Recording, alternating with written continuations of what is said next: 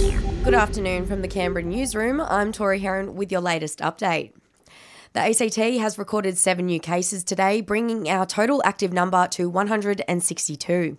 Seven are in hospital, with five of those in ICU and four on ventilation. And we are still edging closer to the magic 100, sitting at 97.6% fully vaxxed for ages 12 and over. Over the border in New South Wales, 185 recorded COVID cases in the last 24 hours and climbing to 92.4% fully vaxxed for ages 16 and over. Results on the two passengers arriving from Southern Africa into Sydney Airport are expected this evening, with concern they may be carrying the Omicron variant. Victoria has recorded 1,061 new locally acquired COVID cases after new rules for travel arrivals from Southern Africa along with four more deaths, and continues to manage 11,330 active cases. The state now ordering all international arrivals to a 72 hour home quarantine.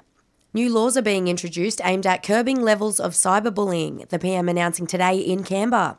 The new laws plan to hold online platforms more accountable for providing a way to have offensive and damaging material taken down. Scott Morrison says it is unacceptable to allow this to continue. There is no place for people to be anonymously going around and undertaking this horrific abuse and harassment and stalking online.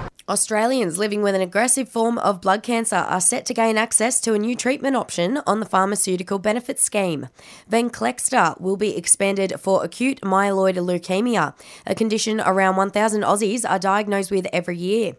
A haematologist at Monash University is praising the availability of the treatment, as less than 300 of yearly patients are likely to survive past five years. Previously, patients with acute myeloid leukemia who were elderly really had very few treatment options available, and the condition was essentially palliative.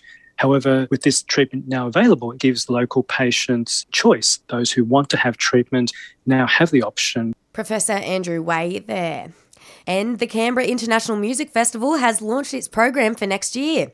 The 10 day festival in May will have a total of 41 events. Checking sport now.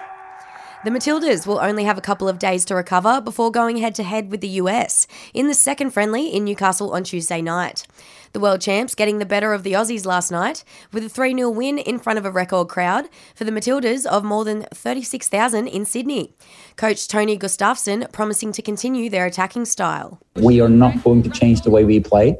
This is who we are, this is what we're about, and we need to learn to do it better. And, and we need to do that against the best teams. And Australian Mick McLaughlin has set a new world golfing record of 2,001 holes in seven days, taking the title from American Gino Benelli. He played 16 rounds per day through the wet and wild weather and raised $250,000 for Ronald McDonald House Charities in southeast Queensland. And that's the latest from the Canberra newsroom this Sunday. Check back in tomorrow morning from 8 for our next bulletin.